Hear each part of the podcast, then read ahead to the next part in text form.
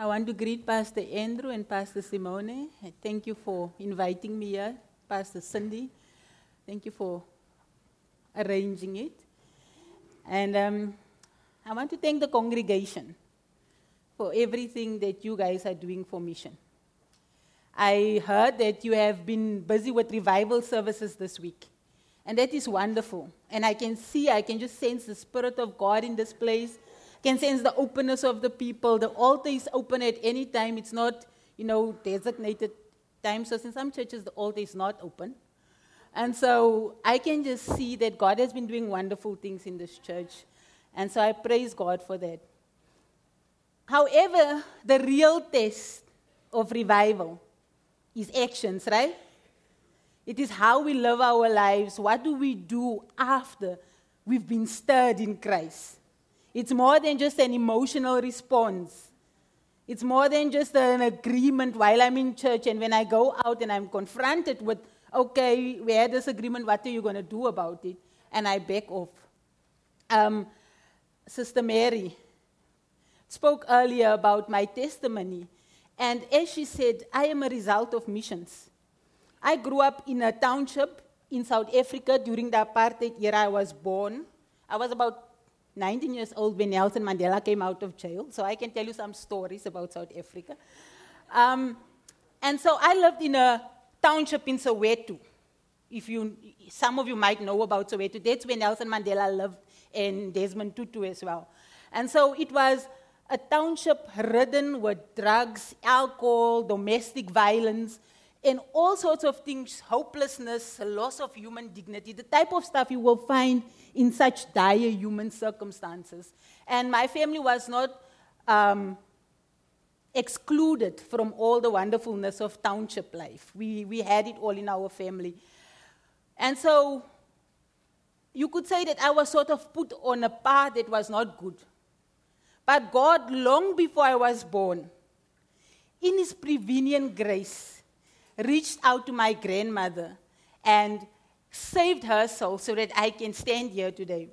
My grandmother will say to you herself that she was a professed party animal. She was at every dance. She was a mother. She had children, but she would go to every dance that was available until God came and did something in her life. One day, her son, who was only about one year old, got really sick. And she called the doctor. Those were the days when doctors actually made house calls. And the doctor came and he said to her, you know what, I am sorry. This child has no hope. The child is going to die. I'm leaving, but when I come back, I will come back with a death certificate for your child. My grandmother was desperate. She didn't know what to do. She, she, was, she wanted help for a baby. So she ran down to the Nazarene Church in Albertsville, Johannesburg, where the Reverend Stack leader was leading a Wednesday night prayer meeting.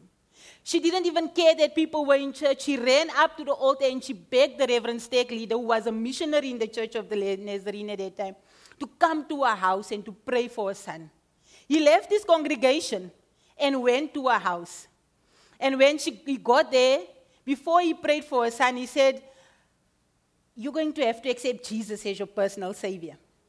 And now what would a mother do if her son was dying, right? So like, yes, I accept Jesus. Come in my heart, Jesus, I love you. Pray, pray now, pastor. And then uh, the pastor prayed for her son, and the reverend left. And it was not long after the reverend left that the baby sat up and began to cry for food. And this was wonderful for my grandmother. She realized that God is real and He's powerful and He can save souls. And that was when she truly and completely gave her heart to Jesus Christ.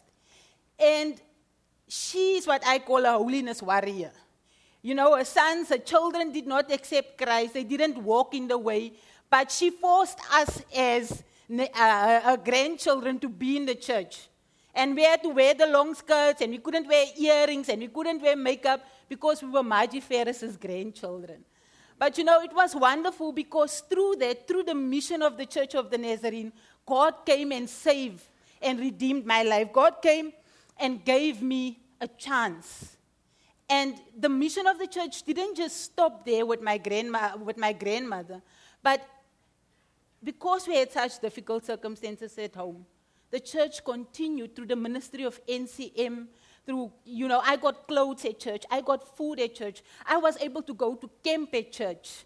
And when I decided to go to Bible school, it was the church that came alongside and helped me to have some money to be able to just pay my registration fees. And as I was in Bible school, I couldn't afford my registration fees. And so I remember once I was sent home and they said, you didn't pay your fees, you need to go home. And I was devastated. I felt like, God, you told me to come here. You told me that you are calling me into the ministry. You want me to do your work. And now I'm being sent home because of money. But it wasn't long after that that God used the volunteers that were serving at N T C. God used the missionaries that were there. And they actually paid my, my school fees. And God didn't give me one lump sum at once.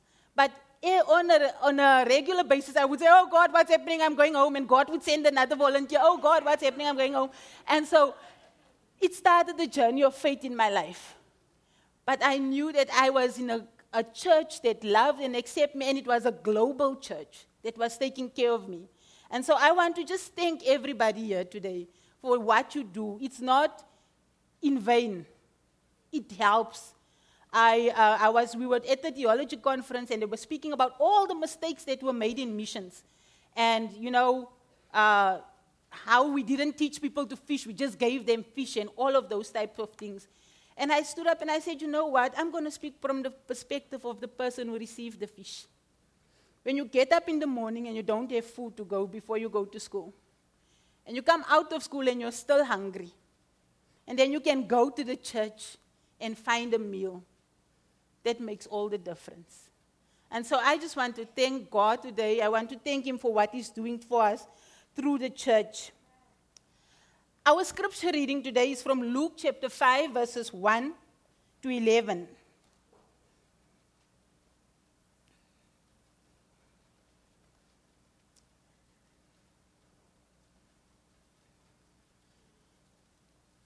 One day, as Jesus was standing by the lake in Gennesaret, that's the Sea of Galilee, the people were crowding around him and listening to the word of God. He saw at the water's edge two boats left there by fishermen who were washing their nets. He got into one of the boats, the one belonging to Simon, and asked him to put out a little from the shore. Then he sat down and taught the people from the boat.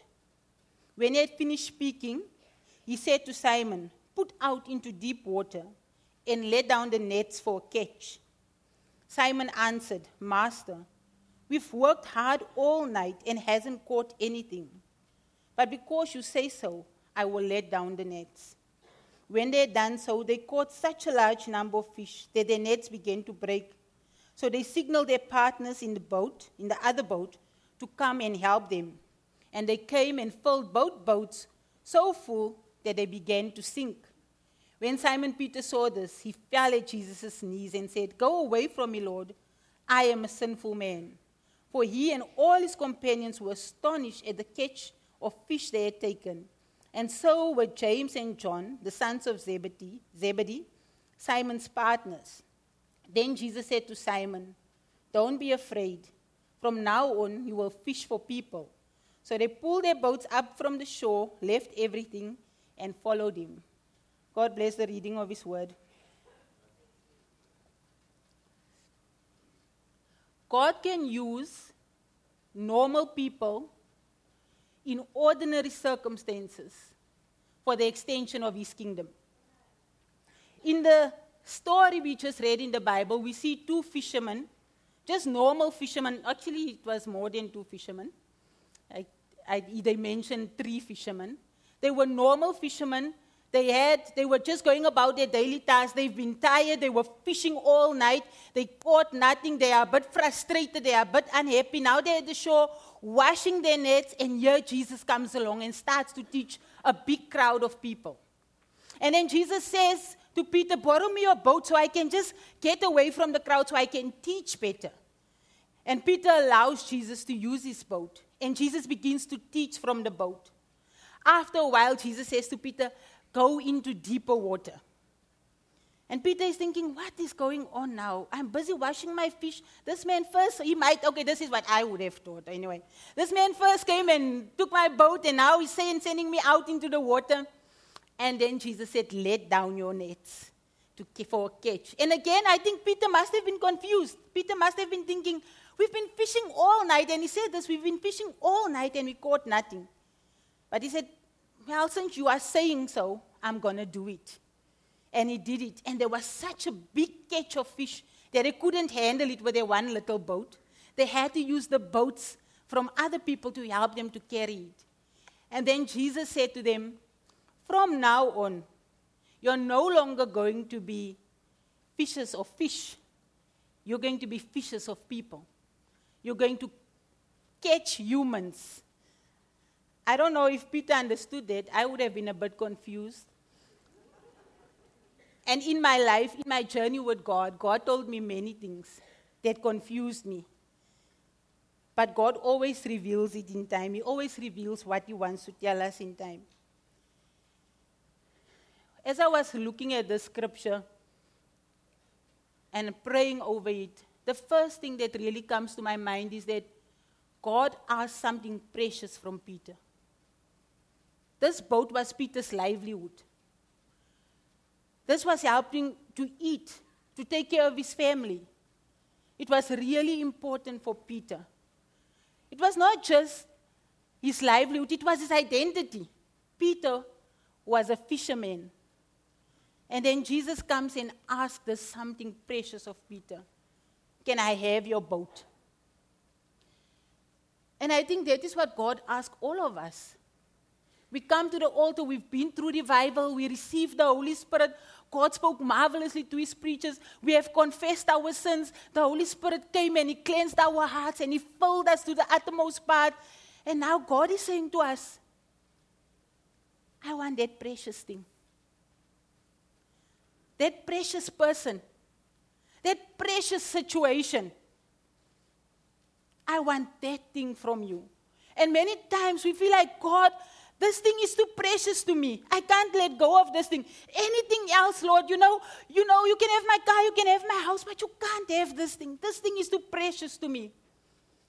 But if we want to be used of Jesus, we have to release everything, even the thing that's precious and dear to us. In my recent, my current life, the precious thing that Jesus asked me to give up is Africa. I'm a proud African, and I love everything about Africa. I love the music, I love the colors, I love the dancing, I even love the smells of Africa. It can be a bit funky sometimes, but I love everything. I love everything about Africa. And God has given me such a burden for Africa since I was a little girl. Because of the circumstances, I always had a burden, and I always th- uh, lived my life to try and make a difference. And I was convinced that God wanted to use me to do something marvelous in Africa. And when people started talking about, you know, your husband might be elected as general superintendent, I said, never. mm, Don't even go there, you know. I will not go and live in America. I'm not leaving my continent. I'm not leaving my country. I'm not leaving my people. I love Africa too much. And I think Philemon told the story. Emmanuel said to us, did you pray about it? And I said, no, we're not praying about this. no, no, no, we're not. We're not praying about this.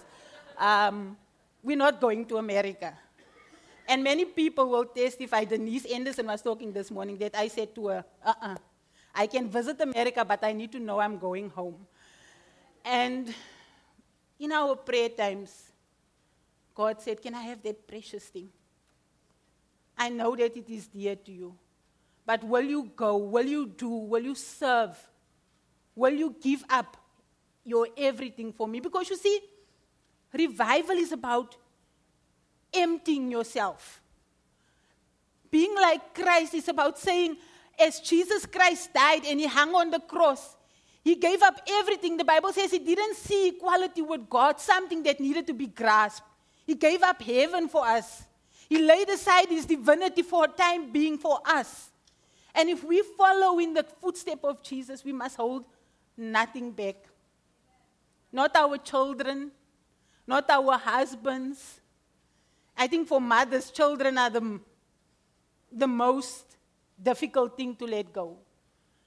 But if we are going to be used in the story of God, if we are going to be used in our ordinary life, wherever we find ourselves, we have to know that everything that we are, everything that we have, everything that we even dream of being or achieving, everything must be surrendered to Christ. And that is how he will, he will lose, uh, use us for his kingdom. When we look at the story, what made it easy? Yeah, not easy now. Easy, uh, easy is not the word. For me, moving to America, I'm going to say easy is not the word there. But what made it possible to give up the precious thing is knowing who is it that's asking. Who is it that's asking you to give up that precious thing? In the book of Luke, right from the start, Luke is intent on conveying the identity of this Jesus. The other Gospels try to put Jesus like Matthew says, he's the son of David. So he's the son of a king, he's the Messiah. But Luke goes further in the genealogy. Luke says, the son of Adam, the son of God. So right from the start, Luke is trying to say, this is God himself. God is faithful. God promised that he's going to come back. And he did. He came back to his people. He's the Messiah. And all the stories, you know, in the other Gospels, Jesus calls the disciples and do then do miracles. But in Luke, Luke puts the miracles before. Jesus heals Simon's mother. Jesus demands and commands that demons leave people. Jesus makes a lot of fish overflow out of a boat. And in all of this, Luke is trying to say, hey, pay attention. Look who is here. Look who is calling. And then he uses John the Baptist to even confirm it. John the Baptist says, see the Lamb of God that takes away the sins of the world. And even in the um, baptism of Jesus, God himself testified that this is God. I, ke- I think I can give my precious thing to God because he loves me and he loves my people and he loves my continent and he loves the world, so it's going to be okay. Jesus Christ is the Son of the Most High God. He has everything. The Bible says the earth and everything belongs to him. He's all-powerful. He's almighty. There's nothing that is too hard or too difficult for him. So when he says, can I have it? I know it's going to be okay because the Lord of all creation is in charge. Peter, Jesus asks something else that's very difficult for my personality. And I don't know. I think Peter had the same issue. The need for control. Nah? You know, I, I, I need to know what's going to happen, and I need to make sure that I'm in charge so that it goes well. Otherwise, you know, you just don't know. And now here is Peter. He's an accomplished fisherman. He's been fishing all night. He knows how to do it. This is his boat. He's the captain of this boat. And Jesus just comes onto his boat, and Jesus wants to take over. You know, Jesus is saying, let's go back out, Jesus. We've been out all along. We know what we are doing. But okay, if you say so, we'll do it. I think control is a very big, big issue for us as Christians. We want to be in control. We come to the altar and we sacrifice everything. We lay ourselves, we prostrate ourselves on the altar. But when the service is over and the benediction has been said, what do we do? We go back to the altar and we pick it up, and then we leave it. Because we don't want to be out of control. If we want Jesus to use our ordinary lives, our ordinary giftings, our weaknesses, and our sins for his kingdom, we are going to have to give control over him, over to Jesus. Jesus can use anything. What is it, as the song that they were singing of Moses having a stick in his hand? What is in your hand today? And what is it that Jesus is asking of you to surrender to him for the extension of his kingdom? It doesn't have to be something good. It can be something irritating. I'm a talker. I think I came out of my mother's womb talking. And it's been a cross for me to bear, really. Um, the nickname they gave me in my family was Obek. That's Afrikaans for old mouth. Because I would talk, that, that would denote the volume, how much I talked. But it also talked about the stuff that I talk. I would talk anything and everything. And I would talk stuff that was like, whoo, a person of this age saying this. You know, people were shocked at all the stuff that I would say. And it was a burden to me. It got me into trouble. I can't tell you how many times I got spankings for stuff that I said that I wasn't supposed to say. Sometime, one time my mother was even, someone was taking her to court because of something that I have said, some information that I have said. And so I prayed for God. I prayed and I said, Jesus, I can't bear this thing of talking too much. It's really a burden on my life. I need you to take it away. Please, I want to be a quiet person. And I want to think before I speak, you know. And Jesus never took it away. And I suffered. And even, even these days, at this old age, I still suffer for stuff I say. And um, it was only when I was about nineteen years old and I was at Youth for Christ. We were the audiovisual team at Youth for Christ. So we would go into a school with equipment, audio visuals, videos, and we would present to young people the gospel of Jesus Christ. But you know how it works with gremlins. Where there's technology, they will come and, and mess everything up. And then we would find ourselves facing a group of children with nothing to share. And I would get up and start talking. I would tell stories, I would share scripture, and I would just talk and talk. And my teammates were amazed. My teammates said, do you prepare sermons behind our backs or what? And I, no, it just, I, I talk. And that's when I began to realize that Jesus can use anything. He can sanctify anything for use in his kingdom.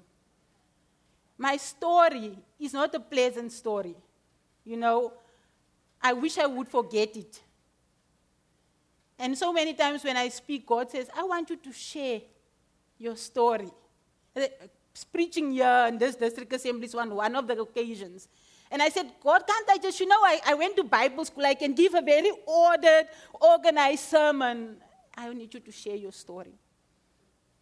God can use our stories. He can use our weaknesses. He can use our failures. He can use our precious things, our precious people. He can use everything when we place it in his hands.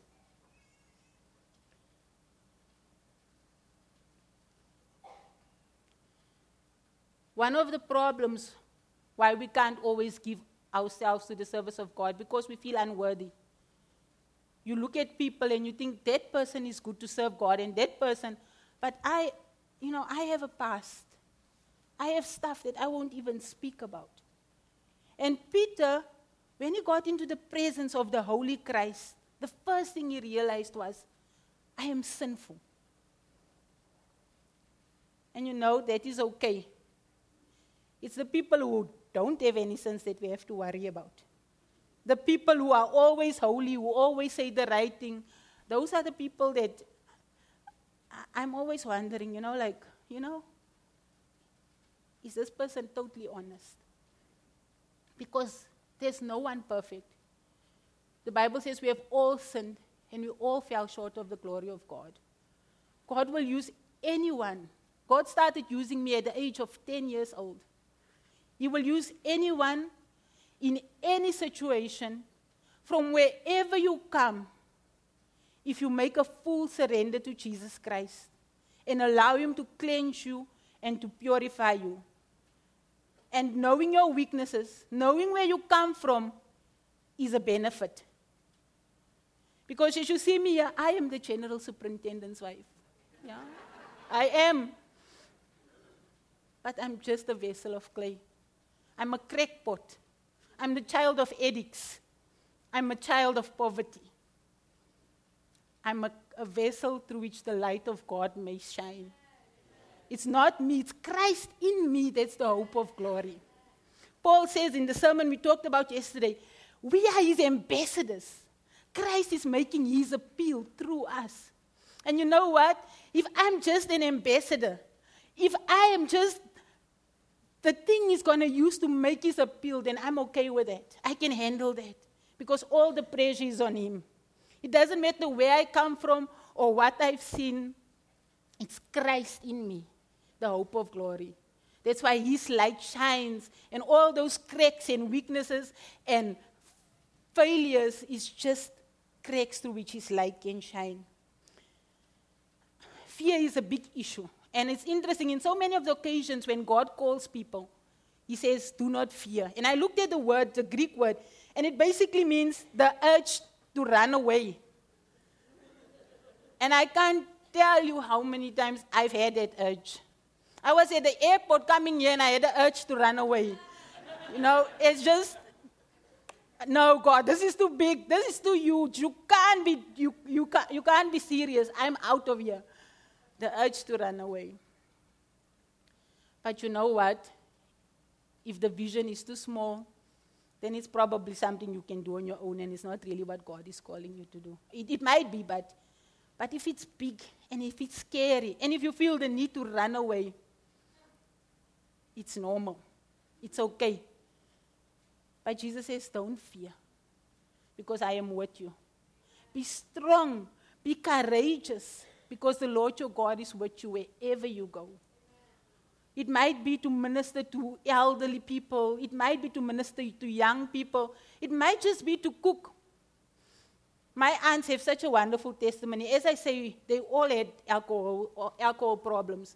My mother was basically the only one that escaped total uh, alcoholism. But God came and saved my aunts so amazingly. They were drunk every day of their lives. But Jesus came and turned their lives around.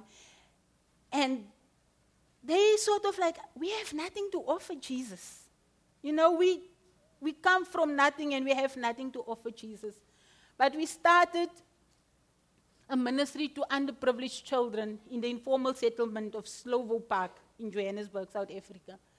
And these aunts of mine with my mother, because I'm not very domestic. You know, I can teach the word, but I'm going to need a crowd to make everything work well. And so I brought my mom and the sisters in, and they just cooked. And they were just mothers. They would cook the food, they would shout the children, they would clean up after the children. And when I left Eldorado Park, my mom and my aunts are still there, cooking the food, cleaning up after the children, cleaning the church. It's little. But it's a lot when we place it in the Master's hand.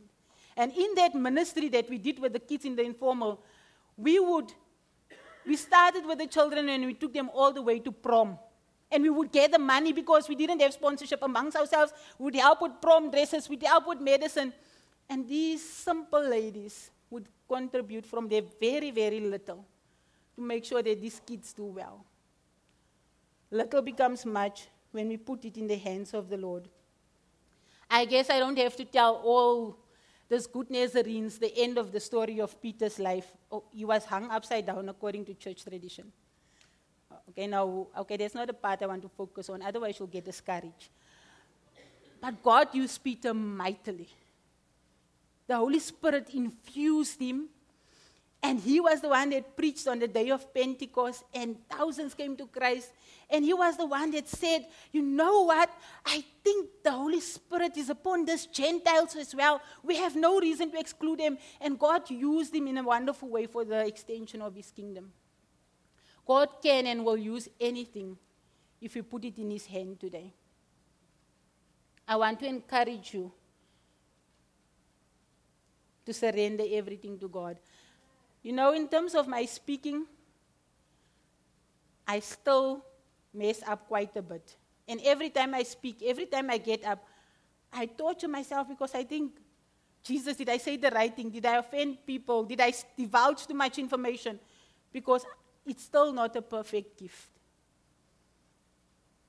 But my imperfect gift, infused by the power of the Holy Spirit, can touch and change people's lives. May God bless you today. Amen.